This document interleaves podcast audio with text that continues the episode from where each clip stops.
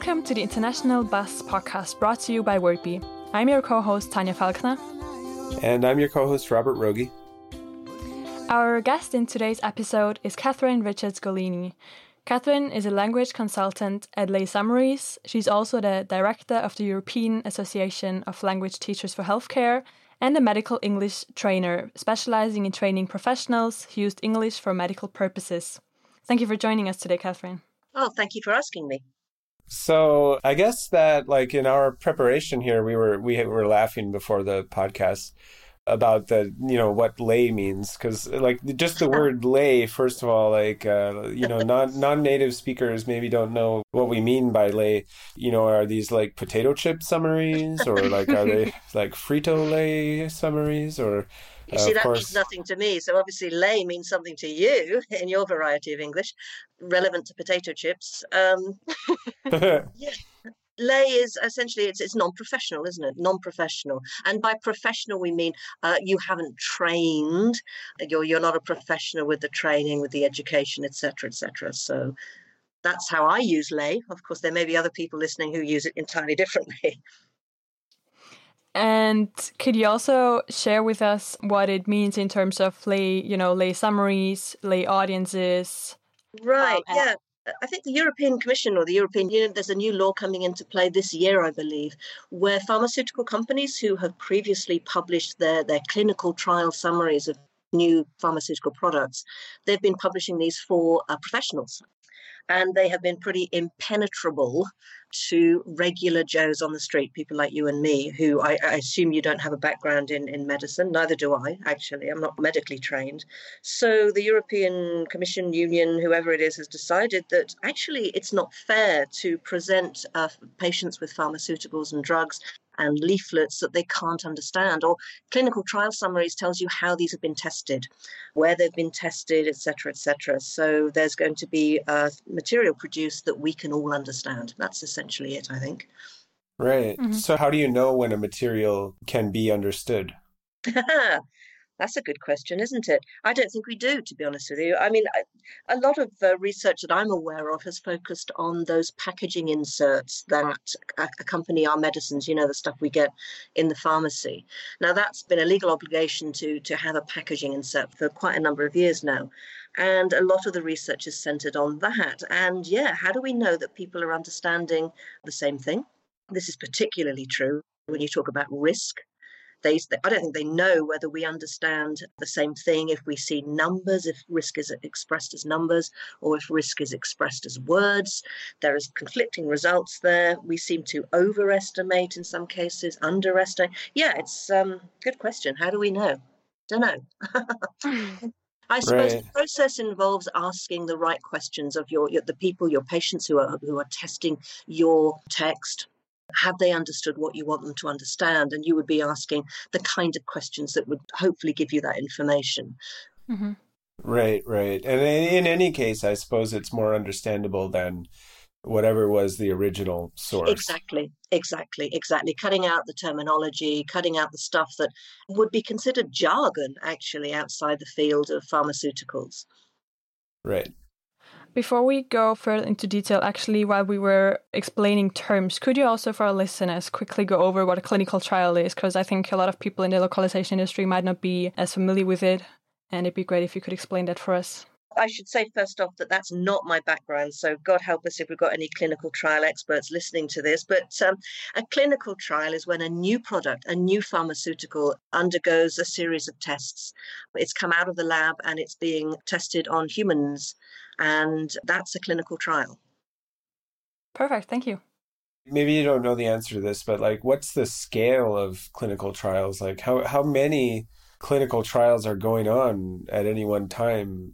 I for... don't know the answer to that, but given that that would also be a legal obligation, I mean, clearly pharmaceutical companies can't release a product onto the market without being pretty sure that it's going to work or it's not going to kill us at the very least. So any product that needs to be marketed is going to undergo clinical trials. Now, the question is how many new products are being brought onto the market? I don't know, but I would imagine an awful lot. Right, right. Mm-hmm. It's an interesting industry. Mm-hmm. Yes, there's lots of money there, an awful lot of money, new developments. new technologies, new this, new that, new the other. And of course, clinical trials are taking place in every country in Europe. And these clinical trial summaries that the lay summaries will need to be translated into the language anywhere that clinical trial was conducted. There may be three or four countries across Europe. Those clinical trial summaries will need to be translated as lay summaries into those three or four different languages. So as a as a language consultant, I believe you're rewriting clinical trial summaries for the layperson, right? So what does your process look like from from the first touch point to the delivery of your work? You would have to speak to Lay Summaries, David McMinn, who is the man behind Lay Summaries, the company. Mm-hmm. I've been brought on board as a, a language consultant, so I'm not involved in the process until the end when I will be involved to cast my expert eye, if you like, over what has been produced. So if the process for the lay clinical trial summary, you need to speak to somebody who's who's much more involved with that, and that'd be someone like David McMinn, or you know the, the people who are doing these these uh, translations and reworkings, if you like. I come in at the very end of the process, I'm afraid, because I can't really answer that question. right. So you're kind of like, you're almost like doing the final like proofreading and confirmation yes. step. I mean, I don't have a medical background. My background is in applied linguistics, and my doctoral thesis looked at patient information medical patient information rather than pharmaceutical. And I looked at, you know, the language that was being used, actually specific to radiography. So this is what, what I do. I look at the how the language is being used to express things and, and whether or not perhaps I feel that it could be expressed in a different way, or perhaps it's potentially confusing or complex, or it's actually quite difficult to simplify language without making it sound a little banal, I think. And that's, I think, my role in, in lay summaries. I have read on your blog at Lay Summaries that a clinical trial combines various phases. So are you part of all the phases or like No, no. Mm-hmm. No, I'm not. No. Okay. So what would be your part then? As far as I know, I mean, we, the, the, the, law isn't in place yet. So the, this company is so new that the clinical trials, we, we haven't really done many because the law isn't in place yet. There's no obligation for any manufacturer to produce these. And if there's no obligation yet, they're not going to do them. This law is being phased in this year. So I would be coming in at the end of the process to see what and, and to make suggestions, if you like, um, a consulting eye, if you see if you see what I mean. Right. So will the law take effect like completely in 2019, or is it? I believe it's being phased in, but I believe it's taking effect by the end of this year. Again, you're probably asking the wrong person if you want this level of yeah. detail. I'm a linguist. Right, right. Cool. So, what tools do you use then for your your part of the lay summaries? Well, I well, one thing one, that can be used is something that is corpus linguistics. I don't know if you're familiar with with corpora and, and corpus linguistics, enormous databases of language. To, I mean, we're talking millions or even billions of words. To check that something that's been expressed in a lay summary is considered perhaps standard, is appropriate recognizable. And you can use a corpora, huge corpora like the, well, I don't know, med- there's a medical corpus which runs into the billions of words. And you can check that this, this way of phrasing something is appropriate, that it's recognizable, that we're not making it up as we go along, if you see what I mean. Right. That's right. one that's one tool that can be used. Another tool might be simply one's sense, one's expertise looking at language and thinking, I'm a layperson. Do I understand this? Yeah, that seems like a pretty good benchmark. You know, the problem with uh, medical specialists is that they find it very difficult to see language from the point of view of a layperson, and that's quite true. I think in in, in across the board, yeah. medical specialists or any specialist from any field find it difficult to undo all the knowledge what is obvious to them, they find very difficult to imagine, you know, not being obvious to the rest of us. Right, right. So here's kind of an odd question, but like I'm thinking about lay summaries and I'm thinking about trying to express in plain language something that's can be quite complicated. And I have a I have a background in technical writing too, so I kind of right, have a, right, yeah. you know an idea. But what I'm wondering is like where do and to the best of your knowledge, like do visuals fit in? Like, yes, do do people? Yeah, people try to produce more visuals uh, in order to explain things better. Yeah, there's a definitely, definitely a, a move towards uh, using more visuals. Sometimes visuals don't help because they're the wrong visuals. But I've, I've just read, actually, just as I was waiting for this podcast, I was reading a lovely little article about a gastroenterologist who was writing saying that she found it very difficult to talk about pooping with her patients. She said after the age yeah. of two, you know, we don't talk about it anymore. Everyone gets embarrassed, and you know, but in that situation, you need to talk about it. And she referred to that lovely Bristol poop scale. I don't know if you you've ever seen that. It's effortlessly simple and it works beautifully. Every patient in the world can point to the image and say that's how it looks works you know so there's no confusion or embarrassment and it's it works beautifully. So yes visuals are incredibly useful as long as they're the right visuals not to use them simply to decorate the page. So for the written part i mean you're obviously the one that's looking at it in the end to kind of see if the language is okay. Would there be something similar for the graphic part of it? Oh, I'm sure they would have a specialist somebody who, who knows how to use graphics.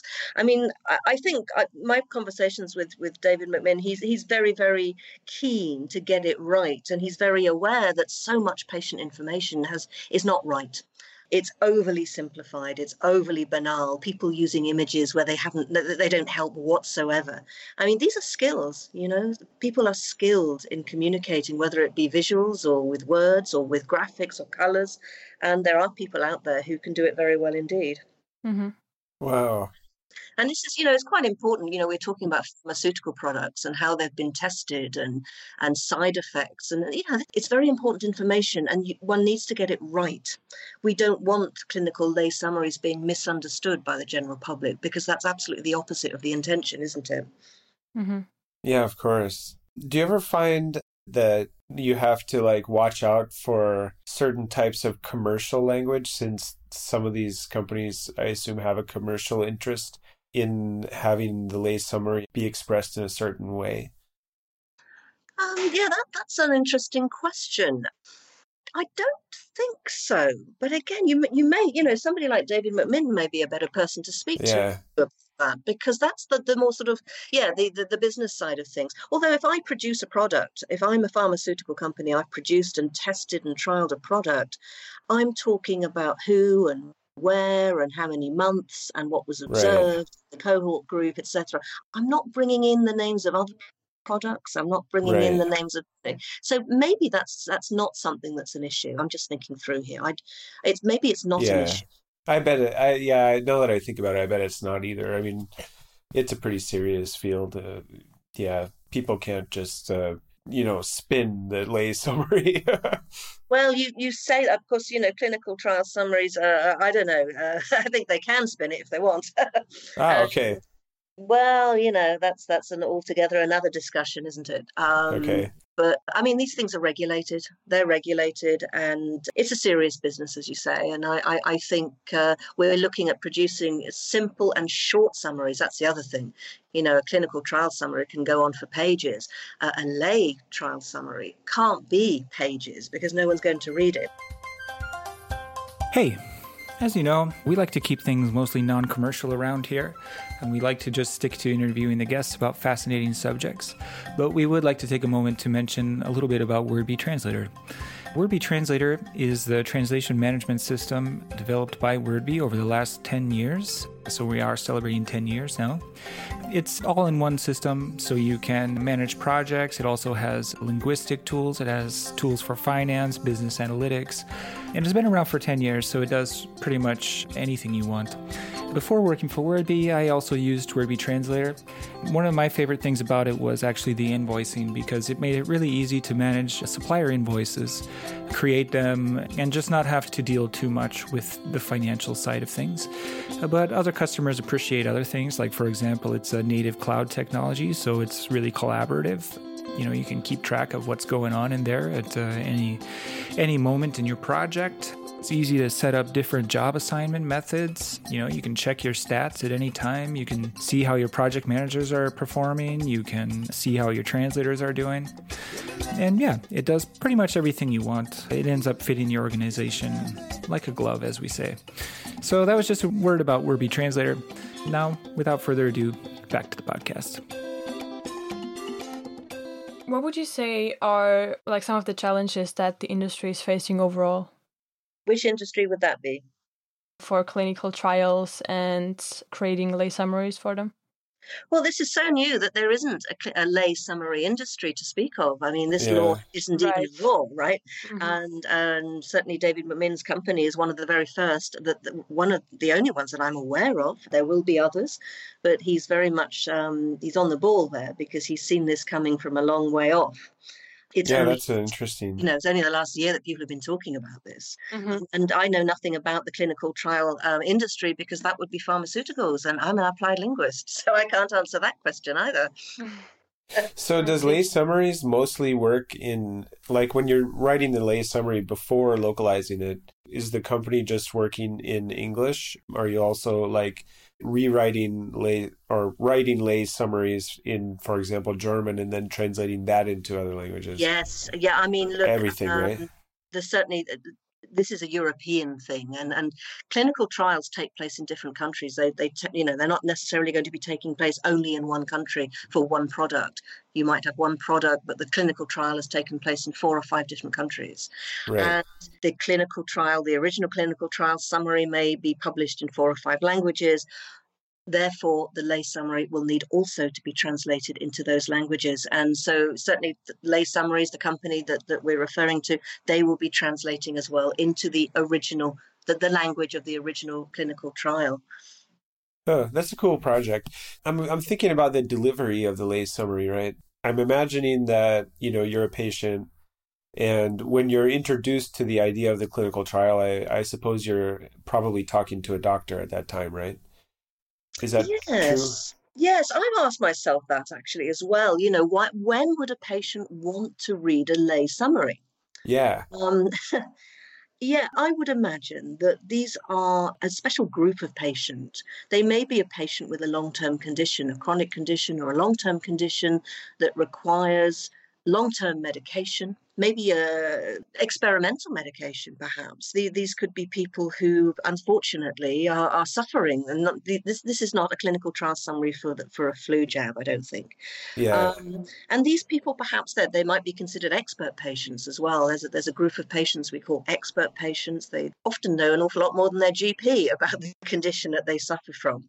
They're well informed. They want to be informed, and I suspect it's this group of people in particular who will be interested in reading lay trial summaries. I don't right. imagine that the average man on the street will be overly bothered. I mean, the average man on the street, from what we know, doesn't even read the packaging inserts in the medicine he picks up in the pharmacy.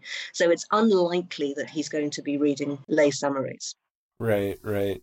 Yeah, I guess I'm just wondering what the role of the doctor is there, you know, because like let's say you didn't have a lay summary and you just had the the regular summary. Yeah, yeah. Uh, you know, I I can see the doctor you know, essentially performing as an interpreter of that summary, saying, okay, you know, this is your condition, and, you know, whatever we've tried till now hasn't worked, so you might try this clinical trial, yeah. and then there would be like, I, I, suppose he's probably has to present some kind of piece of paper about it, but then he's going to have to interpret it in the office.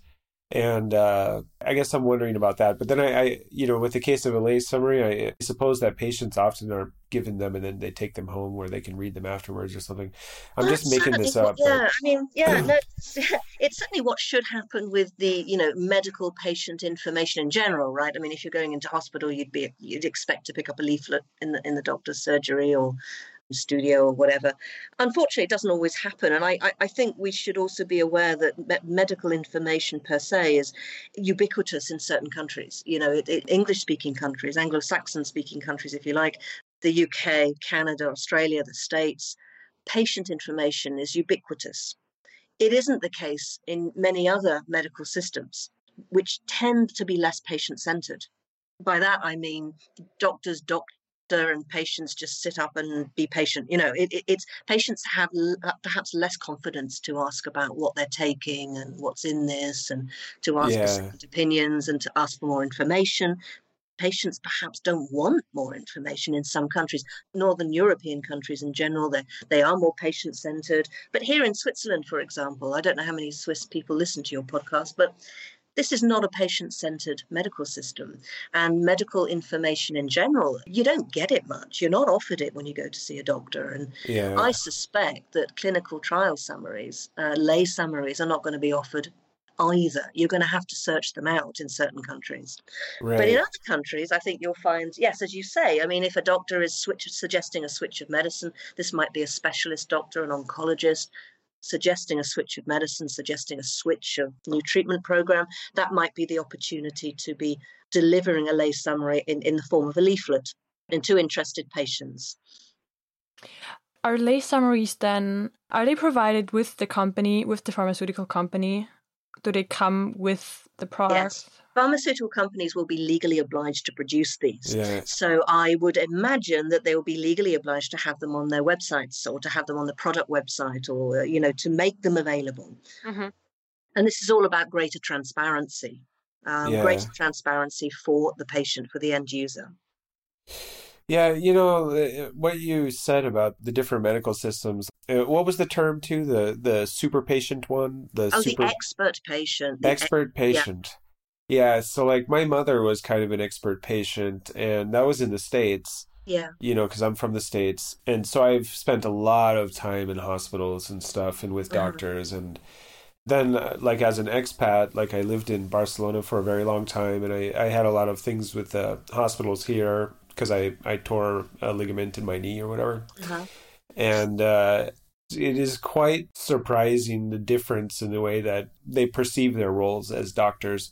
Because you're right, it, it it was always difficult in Spain to get any kind of information from Yeah. the doctor. Like Yeah. the, it was like you were supposed to sit there and they were going to tell you what to do, and then you were supposed to go.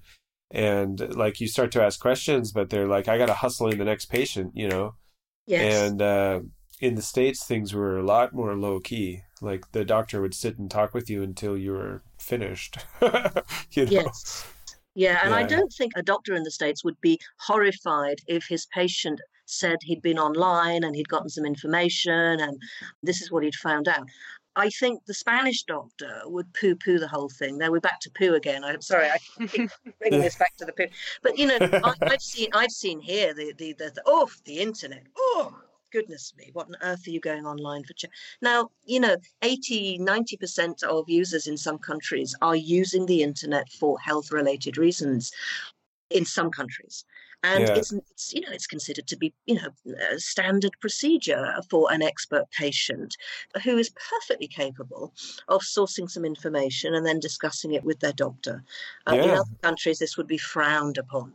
Or catching mistakes, even. You know, Yeah, well, like even, even, yeah, yeah. I wasn't going to mention that because I didn't, but yeah, absolutely. absolutely. Well, I mean, you know, hospitals are massive institutions and they have processes. And if something about your patient or your case doesn't fit in there, like things can, things get missed. You know, I've seen it many times. And, and I, I, you know, I don't get, I was never like upset about it, like, oh, this thing got missed because I mean, they, they're seeing so many patients and all these different patients have different things. And I mean, it's a massive, you know, complex but you know the patient uh, having in, you know being informed can make a huge difference like uh, It makes an enormous difference. Yeah, absolutely. And this is this is true for any kind of medical information, be it procedural. Maybe you're going in for a radiography scan and you've never had one and you don't know what it's all about, and just being able to read that leaflet at home because you know a lot of patients don't take in what the doctor is saying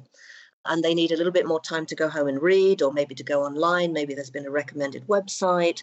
And you can imagine if there's a new drug and you know it's brand new and you you might want to go and read and find out okay you know just to reassure yourself to find out what is this and where's it been tested and blah blah blah.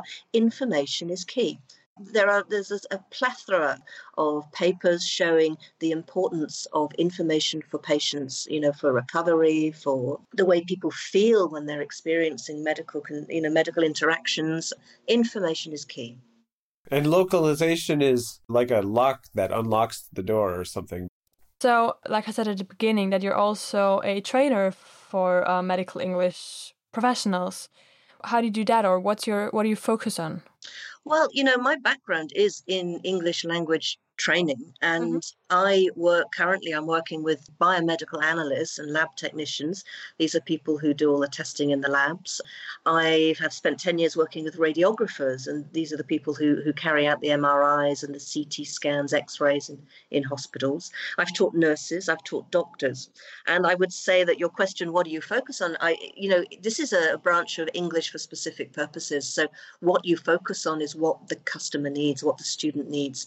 And that's going to vary from one place to another, from one person to another, and certainly from one job to another my biomedical analysts actually don't do much talking, strange but true.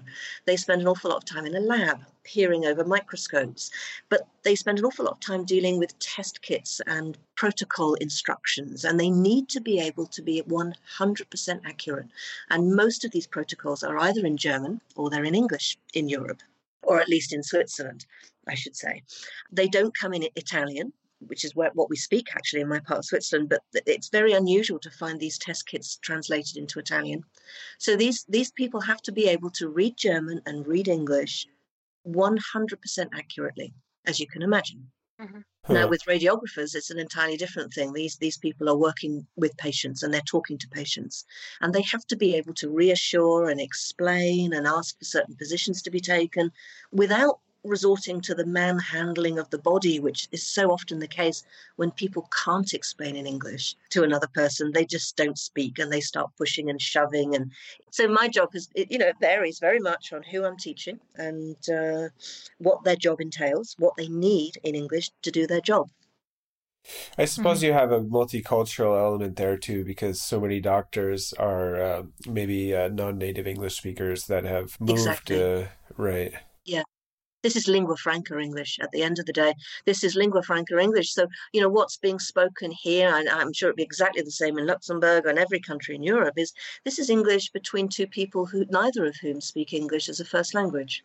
So, in, in some sorts, also for them, you're doing what you're kind of doing with lay summaries. You're teaching them how they can explain themselves for or with clients or with exactly in in a concise simple way, minimizing any possibility of misunderstanding or confusion. And that's not as easy as it sounds because, you know, a lot of medical English, uh, the terminology stuff is Latin based. Now, for Italian speakers, that's actually not a problem.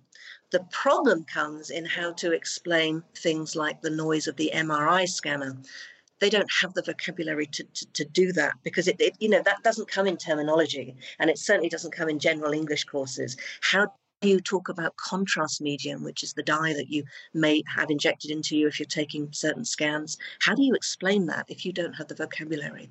So I focus very much on vocabulary and the vocabulary they need to explain in a concise, simple way to their patients what is happening and what is going to happen. Mm-hmm. That's interesting. Mm-hmm. And then, it, how do you try to keep the terminology consistent then with? Uh, well, I guess when you're training, you're not so concerned about terminology consistency. That's more with the lay yeah, that's more translation, isn't it? Yeah, yeah. I mean, I think language teaching and translation and editing they're all related, but they're all different. right. Do you yourself translate it all? No, I mean, I, I have done, but I don't.